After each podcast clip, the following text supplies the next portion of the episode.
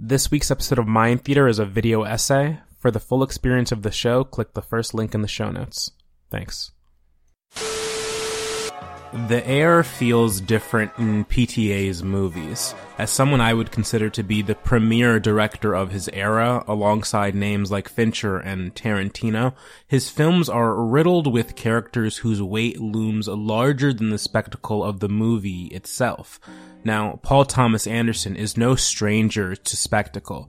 The earliest cuts in his filmography, like Hard Eight, Boogie Nights, and Magnolia, feature these large ensemble casts and plot driven narratives with sweeping set pieces that scratch the surface of larger thematic ideas relating to forgiveness, the search for happiness, inner meaning, interconnectedness, and, well, porn. They were bombastic to say the least, with an otherworldly sense of bigness to them. Magnolia in particular, with its ceaseless unending score that is as intertwined into the fabric of the narrative as the lives of the characters themselves. It wasn't until Punch Drunk Love that we would begin to see PTA as a director who placed character at the forefront, capturing his protagonists with an alluring sense of intimacy concerning their strange and uniquely singular perspectives, transitioning from these larger than life movies to these intimate portrayals of character with a capital C. And there's a breadth of characters that PTA has given his audiences access to. From the industrious strides of temporarily embarrassed millionaires to the PTSD traumatized oddballs to the Freudian and sexually provocative creative geniuses, his characters form bonds of loves even when they probably shouldn't. They're greedy, fleshed with regret, loneliness, and childhood trauma. They have social anxiety, they're drug addicts, they're control freaks. But no matter what kind of character PTA affixes his ever probing gaze on, there's a central thematic idea he continues to circle back to, and it's the search for self. We know that search for self is an inescapable part of the human experience, especially as depicted by Anderson.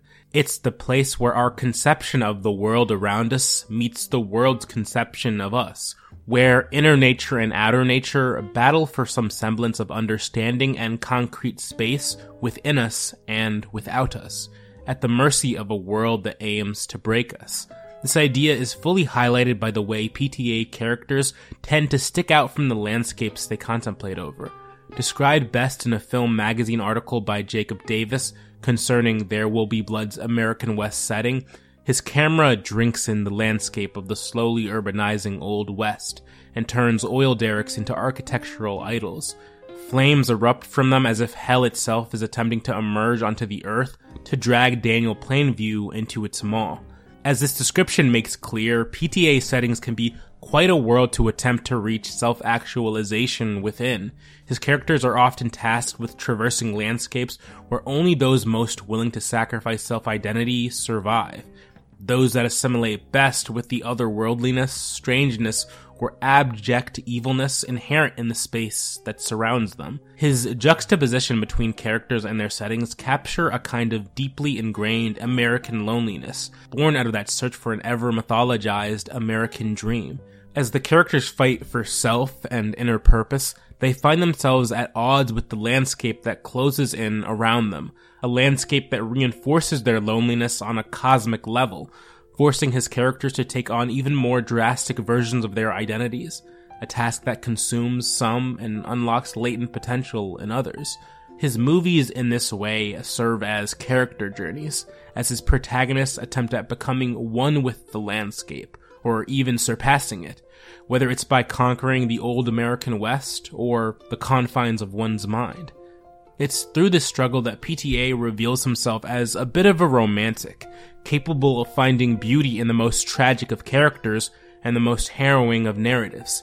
Freddie's journey towards unyoking his mind while becoming one with the cause is a brutal and unrelenting quest, not so much for Freddie as it is for the viewer. We are placed at the center of his mind and thus at the center of the story.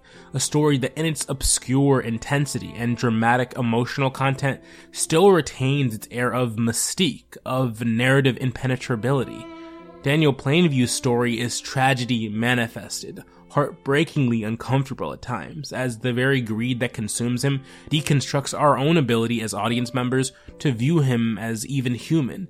PTA often lingers on these moments of uncomfortability in his films, forcing us to wrestle as the characters do, in an attempt to understand them and the worlds they come from.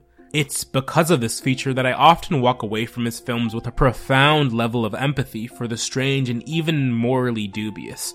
It speaks to how persuasive and personal his camera can be. PTA is the best at that, at transporting you to feeling. It's also because of this I struggled to come to the conclusion that PTA movies are truly about things. I mean, sure, There Will Be Blood explores what happens when we place greed and exploitation over family. The master details how PTSD manifests and the overwhelming grief and regret that can shape our ability to process the world.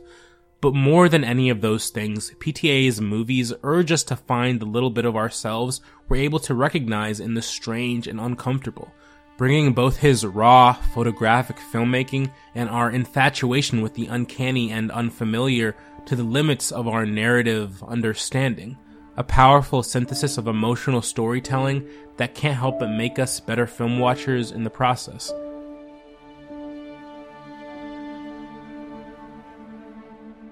Mind Theater is a solo effort produced and run by me, Ewa Kingbere. For updates on the show as well as my other content, follow Mind Theater Pod on Twitter, Instagram, and TikTok. If you want to show monetary support, the Ko-fi link is in the show notes. Thanks for listening. I'll catch you next time.